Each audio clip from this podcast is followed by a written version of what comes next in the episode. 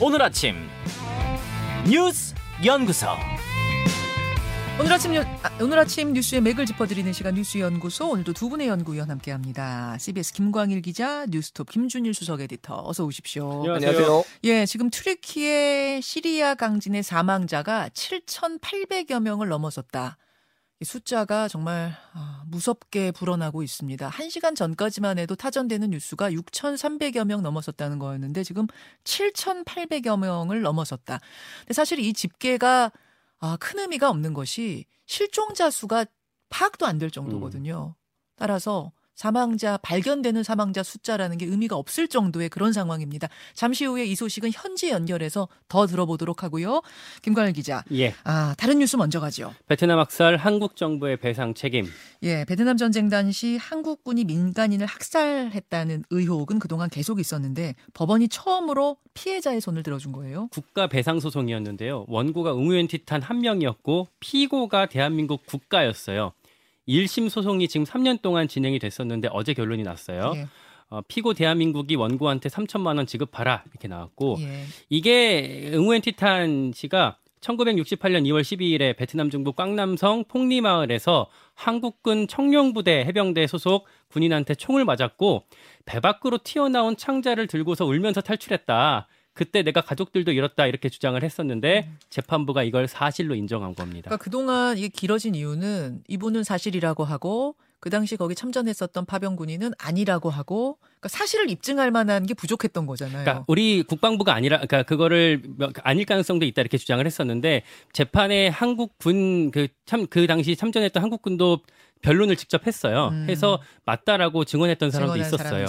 예, 그러다 보니까 뭐 베트콩이 한국군으로 위장했거나 북한의 공작이 가능성도 있다 이런 정부 측의 주장이 있었지만 재판부가 한국군이 타살한 거 맞다라고 이제 못 박았고요. 예. 어, 이 과정이 혹시 원고 측 그 주장만 그 말만 듣고 판단한 거 아니야 이렇게 하실 수도 있는데 재판부가 뭐 참전했던 말씀드렸던 한 그 참전 군이나 아니면 마을 민병대원까지 불러서 변론을 들었고요. 저도 이제 공판 공판을 당시에 들어가서 봤었거든요. 음.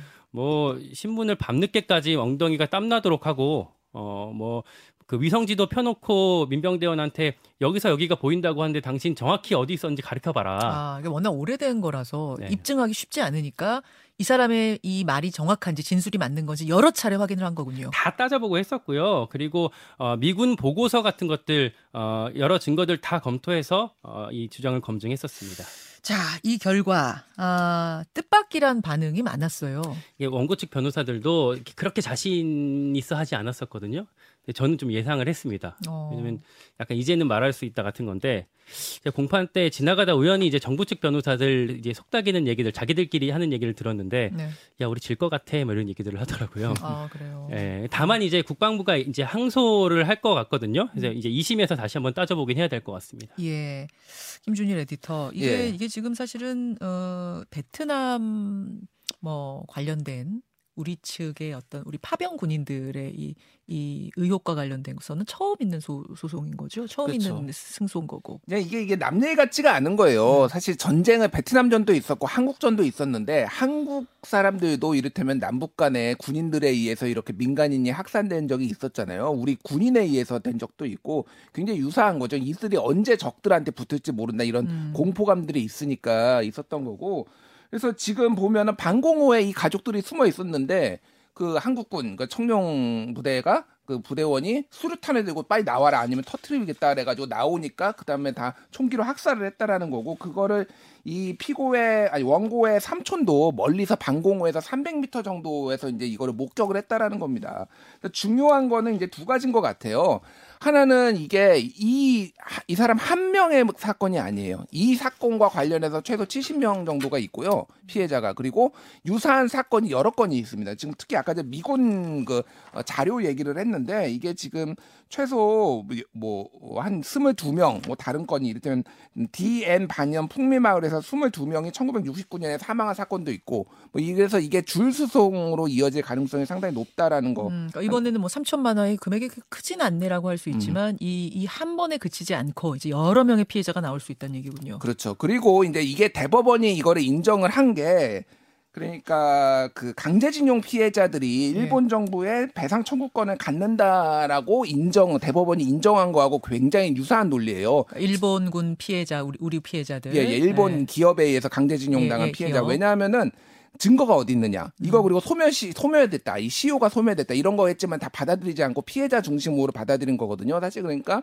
이 부분은 어쨌든 동일한 기준으로 보더라도 어느 정도 한국이 책임을 지고 좀 그런 전향적 조치가 나와야 되지 않냐 그렇게 보여집니다. 폭리마을에서만 지금 뭐 22명 이렇게 얘기가 나오는 거고요. 2000년대 초반에 학계에서 조사했던 것만 베트남 전체로 따지면 9,000명 정도가 돼요. 음. 아마 더 늘어날 수도 있고 그러다 보니까 줄 소송이 더 잇따를 수 있다 이렇게 나오는 것 같습니다. 그런 의미에서 이번 소송이 지금 이게 크게 다루어지고 있는 거군요. 오늘 뭐 모든 신문들 다 일면으로 이 소식을 다루고 있던데 아, 그런 의미에서 큰 소송 판결이 어제 내려졌다는 것 첫 소식으로 전해드리고요. 두 번째로 갑니다. 김기현 손잡은 나경원. 아, 정치권에서는 이게 뭐 가장 큰 뉴스죠. 네. 나경원 전 의원이 김기현 의원과 악수를 했습니다. 어제요. 사실상의 지지 선언 이렇게 봐도 되는 건가요? 네, 뭐 당내에서는 김나연대 이런 말까지 나오고 있습니다. 음. 어제 달개비에서 만났거든요. 예. 아시는 분들 아실 텐데 여기 덕수궁 앞에 있는 식당이에요. 뭐 연대, 화해 이런 것들 이제 나올 때 정치권에서 상징하는 곳인데 네. 기억하시겠지만 지난 대선 때 김종인 윤저, 그 윤석열 음. 후보가 만났던 곳이 여기고 어, 2012년에 문재인 안철수도 여기서 만났었거든요. 그렇죠. 뭐 한간에는 조선 시대 때부터 어떤 정치적 회동이 여기서 있었다, 터에서 있었다 이런 말도 있을 아, 정도. 그 상징적인 곳으로 사실은 저도 여기 가봤거든요. 네. 다 방으로 돼 있어요. 음. 그래서 뭐 조용하게 이야기 나누기 좋은 것도 있지만 그런 곳이 한두 개입니까? 그쵸. 근데 굳이 여기를 갔다는 건 그런 정치적인 상징성을 본 것이다. 이게 나경원 전 의원이 현직 당협위원장이잖아요. 그래서 공개적으로 지지하는 게 금지가 되어 있거든요. 예. 근데 이제 여기를 굳이 찾고 그리고 어제 같이 조율된 멘트가 많은 인식을 공유했다였어요. 이런 음. 것들 보면은 이제 이쪽이랑은 함께 하겠다 이런 시그널을 명확히 보여준 거라고 할 수가 있겠죠. 지지한다. 연대한다. 이 말이 나온 건 아니잖아요. 그건 금지니까. 그렇죠. 예. 많은 인식을 공유했다. 음. 그리고 아니 뭐 금지여서 안 한 걸 수도 있겠지만 표정을 보면 사진 좀 보여주세요.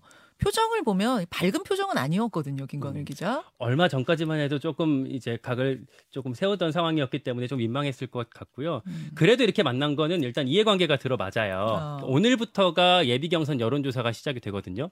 김기현 의원 입장에서는 안철수 후보가 치고 올라온 상황이기 때문에 예. 표결집을 단단하게 해야 될 필요성이 있고 예. 나경원 전 의원도 윤심이 안철수 쪽에 있지 않다라는 명확한 시그널이 최근에 보이기 때문에 이쪽에 설 수밖에 없을 거예요. 총선 공천 같은 걸 이제 요구하려고 하면. 아. 어, 근데 이제 나올 때 표정 보니까 그런 것들이 얼마 얼마만큼 좀 이제 보장이 됐는지는 모르겠지만 음. 그런 과정에서 이해관계가 좀 들어맞았다고 볼 수가 있겠습니다.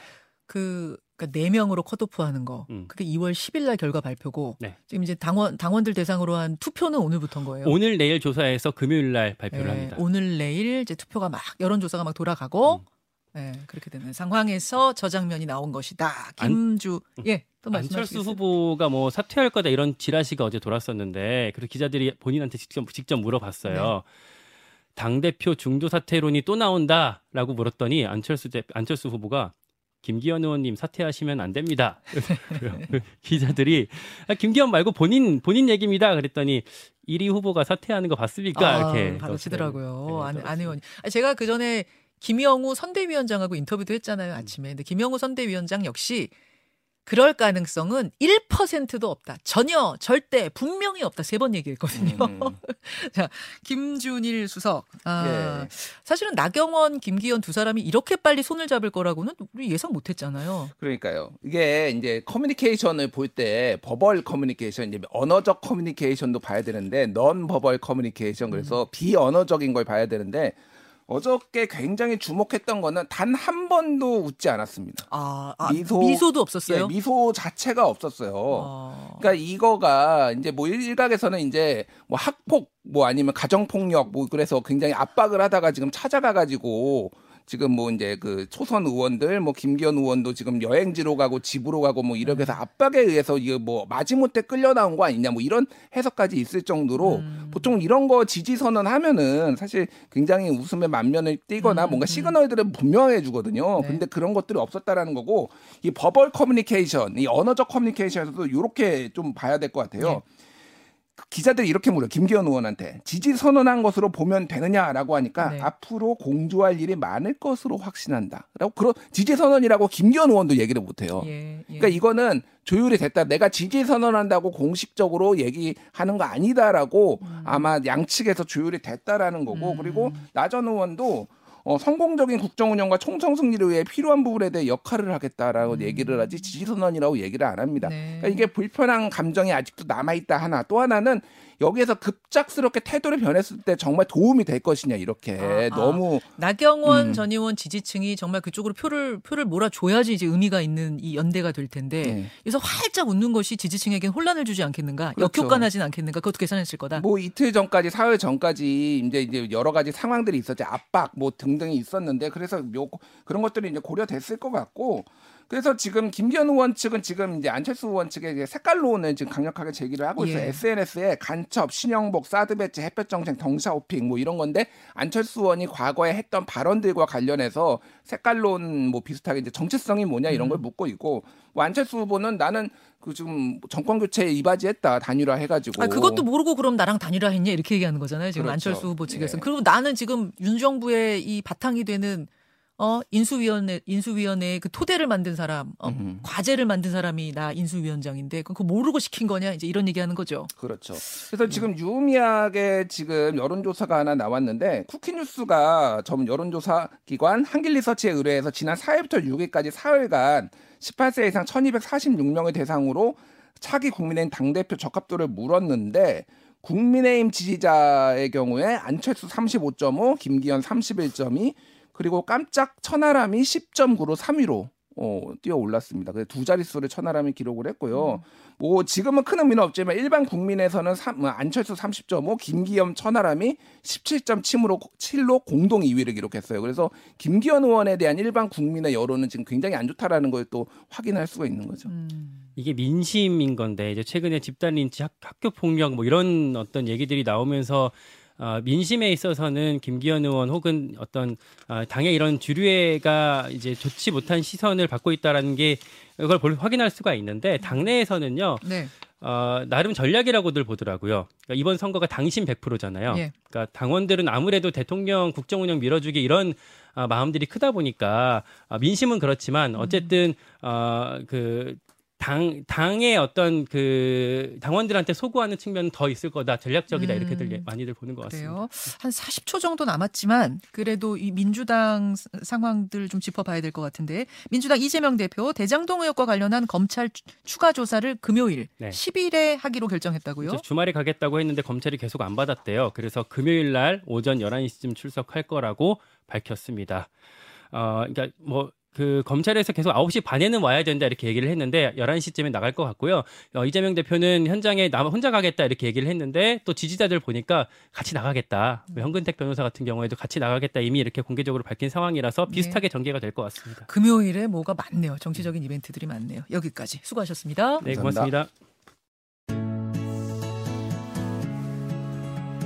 김현정의 뉴스쇼는 시청자 여러분의 참여를 기다립니다. 구독과 좋아요, 댓글 잊지 않으셨죠? 알림 설정을 해두시면 평일 아침 7시 20분 실시간 라이브도 참여하실 수 있습니다.